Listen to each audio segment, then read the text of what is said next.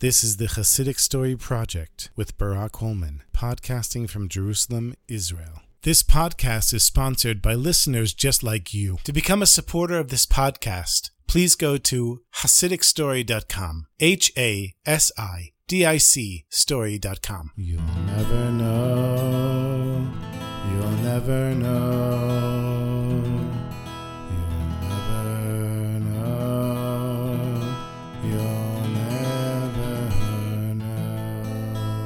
Once the Baal Shem Tov had a dream in which a man who had already passed away came to him and begged the Baal Shem Tov to help him. He said, I can't get any rest because my son, my only child, has left the path of the Torah. He doesn't keep Shabbos and he doesn't keep kosher. Because of him, my neshama gets no rest. Please, Rebbe, you have to help me. The Baal Shem Tov harnessed the horses and he had a special carriage. And of course, we know that the Baal Shem Tov was able to travel great distances in a short amount of time, which is one of the earlier stories I told on the podcast. And within a few hours, the Baal Shem Tov was parked with his horses and carriage outside the mansion of the wealthy son of the man who had appeared to him in his dream. The son lived in Paris. That's right, within a few hours, the Baal Shem Tov had traveled from Mezhibuz in Ukraine all the way to Paris in France. The Baal Shem Tov sent his driver Alexei to go knock on the door of the mansion, and he knocked and knocked,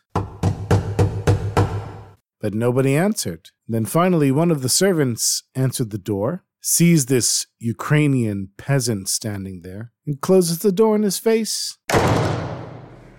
Alexei, the driver, he looks back at the Baal Shem Tov with a sign of, like, what am I supposed to do? And the Baal Shem Tov tells him, keep knocking until they let you in. So he knocks and knocks and knocks and he's banging on the door. And finally, the husband and the wife woke up. The husband, he was upset, but the wife, she was curious. And she walked down the stairs of the mansion, down the long path, all the way to the carriage, and looked inside where the Baal Shem Tov was sitting. As soon as she saw the Baal Shem Tov, she lost her breath because of the holy light that was coming out of the holy Rebbe. She told the driver and the Baal Shem Tov, wait here a second, I'll be right back, and ran back into the house where her husband was, pacing the floor, upset that he was woken up in the middle of the night. The wife said to her husband, You know, we have such a large house, and no children, and no one else is here. Please let us bring the rabbi in and let him stay here. So the Baal Shem Tov was given a very nice room, and they brought in kosher food. Within a short amount of time, word spread that a great wonder working rabbi had arrived in Paris and was staying in the mansion. So people started showing up at the mansion, knocking on the door. And it wasn't long before there was a whole line going all the way around the block. Everyone was waiting to see the Baal Shem Tov. Now, the wife was very curious about what was going on here. And so she started having conversations with the people who were waiting in line. She would ask them, Who is this guy, the Baal Shem Tov? And why are you here? And why are all these people here? And people would talk about the wondrous cures that they got. That the Baal Shem Tov was able to give them a bracha, a blessing, or sometimes a kamea, an amulet, or a potion to help them. Everyone with their individual problems, and everyone was able to be helped by the Baal Shem Tov. So the wife started thinking to herself, maybe the Baal Shem Tov could help me too. And that night she went to her husband and she said, Please, ask the Baal Shem Tov for a blessing. We've been married for so many years. We've been blessed with so much money. We don't have any children yet. Maybe this holy man can help us. But the husband, he didn't find this interesting at all. He had spent a fortune on all the best doctors in all of Europe, and all of them had checked his wife and him, and there was nothing that could be done to help them have children. What is this rabbi from Ukraine gonna do? Come on! The biggest professors and doctors in the world have checked us out. They said it's impossible for us to have children. I'm not even gonna waste my breath asking this rabbi for a blessing. But the wife, she didn't give up. She kept telling her husband, You gotta ask him for a bracha. You gotta ask him for a blessing. Please, I want children. Please, you have to. And in the end, the husband agreed. He went over to the holy Baal Shem Tov.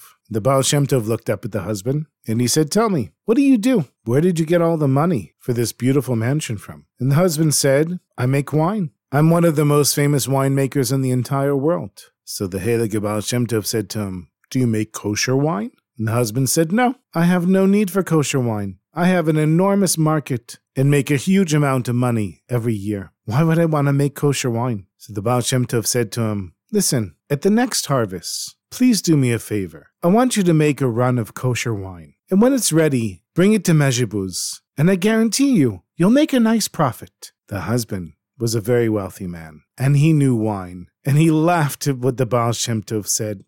Please, Rabbi, you think I'm gonna make kosher wine and go to your little town in Mezhibuz for a good profit? No, thank you, Rabbi. I'll stay right here in Paris and sell my treif wine and continue getting richer and richer. But the wife was looking at her husband, giving him a sign like, Okay, get over your ego and ask the Baal Shem Tov for a blessing. So the husband says, Rabbi, I'd like to please ask you for a bracha. And the Baal Shem Tov said, Yes, what do you need? He said, You see, my wife and I, we've been married for many years. All of the greatest doctors in the whole of Europe have checked us, and they said it's impossible for us to have children together. But my wife believes that you can do something about it. I think it's a joke, but for her. And then he remembered a little bit of his religious upbringing, so he said to the Baal Shem Tov, You know, Rebbe, for shalom bayis, for peace in the home. So the Baal Shem Tov gave the husband and wife several vials of liquid with Hebrew letters written on the outside of the bottles. And he promised that within a year she would give birth to a son. The merchant thought this was a waste of time, but at least his wife was happy. And not only was his wife happy, she was overjoyed. And she took the medicines as soon as she got them in her hand. The next day, the Baal Shem Tov packed up, got into his carriage with Alexei, and left Paris. And within a few months, the woman became pregnant. Her husband, the wealthy merchant, who doubted the Baal Shem Tov and trusted the doctors, was really shocked. He said, Okay, the Baal Shem Tov said that my wife would get pregnant, and she is. So I'm going to make a run of kosher wine, and I'll bring it to Mezhibuz to thank him for the blessing that he gave us. And when the harvest was over and the wine was ready, he put the barrels of kosher wine into several wagons and headed out with a driver to Mezhibuz. After several days on the road, the driver lost his way, and when the husband got off the wagon in order to try to figure out which direction to go, not paying attention, the driver left without the husband. And he traveled for a few hours with all these barrels of wine before he realized that the merchant the wine merchant was missing, so he frantically turned the wagons around and drove back, but he couldn't find him. He went into the nearest town. He hired people to come and look for the merchant, and nobody could find him. And eventually, he was forced to return to Paris to the wife, who was pregnant with their child, but without her husband. Well, the wife wouldn't accept this. She sent out a search party, but nobody could find her husband. He had simply vanished. Now, what happened to the husband was that he got lost in the woods. He walked around for a while, couldn't find the driver, he couldn't find his wagons, but he found a little small shack in the middle of the forest with a chimney and some smoke coming out of it. And when he knocked on the door and came in, he saw was a group of men that were playing cards. So the husband liked to play cards, and he had a lot of money on him, and he had very fancy clothes as well. So they invited him to come and sit down at the table. He started smoking cigars, drinking some wine. Within a short amount of time, not only did he lose all of his money, but a lot of his fancy clothes as well. All he had was his undershirt and his long underwear. And they threw him out of the house and locked the door behind him.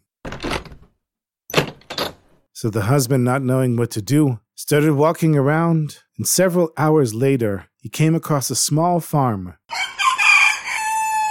where there was a shepherd and his family. And out of the goodness of his heart, the shepherd brought him in, gave him something to eat, and gave him some peasant's clothes to wear. Well, now, the merchant, the husband, he didn't have any ID. Nobody knew who he was. He had no money. He's walking around in farmer's peasant's clothes. And every time he would see somebody on a wagon or a carriage, he'd say, Please, you have to get me back to Paris. But either they would laugh in his face or just ignore him. And he would say, I have a lot of money. I'll pay you, I promise. But of course, they didn't believe him because he didn't look like he was wealthy. Eventually, he was able to get rides from place to place, and he ended up in a small town where there was a shul and a Beit Midrash. A house of study. And he did grow up religious, so he did know what it is to be a Jew. And he walked in, he kissed the mezuzah on the way in. He asked for a kippah, and he said, Shalom Aleichem, my sweetest friends. I'm from Paris, and I'm a little lost. Would you be able to help me with some food and a place to sleep?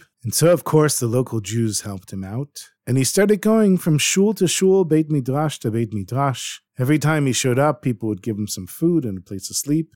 And this being hosted by all these religious Jews really humbled him. And as he wandered from place to place trying to get back to Paris, he started looking deep into his own heart like he had never done before. And of course, in all these shuls and all these batei midrash, he would learn some Torah, and he would spend Shabbos, and he would eat kosher food. And eventually, he started hearing the teachings of a Rebbe, of the Heilige Baal Shem Tov. And after enough wandering around, this wine merchant became a shtickle chassid, a little chassid of the Baal Shem Tov. And then he said to himself, maybe the Baal Shem Tov can help me get back to Paris. And when he heard that a group of the chassidim were going to visit the Rebbe in Mezhibuz, he asked for a ride. And as soon as he got there, he came to the Baal Shem Tov. The Rebbe was farbrengening he was having a Hasidic gathering with all the Hasidim, and they were drinking and singing.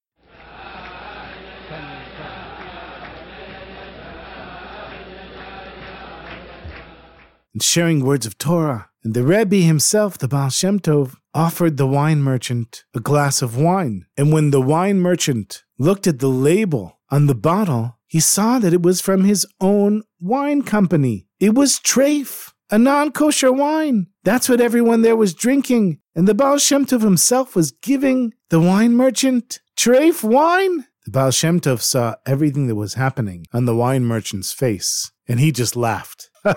the Baal Shem Tov said, Don't worry about the wine. It's true that this is your label, but this is the kosher wine that I asked you to make when I visited you in Paris. The Baal Shem Tov said, If you go outside, you'll see that your wagons loaded with the wine, are just outside the city. Now take a horse and wagon and hurry back home to Paris, because just like I promised you, your wife is about to give birth to your son. And of course, after the boy was born, the wine merchant started keeping kosher and was wearing tzitziot and keeping Shabbos and hosted guests for Shabbos and Chagim and was blessed with many more children that were able to grow up in that beautiful big home that Hashem had blessed the wine merchant and his wife with. And as the Baal Shem Tov had promised in the beginning of the story, he was able to give the soul of the father of the wine merchant the eternal rest which he couldn't get because his son had strayed from the path of Torah. la la la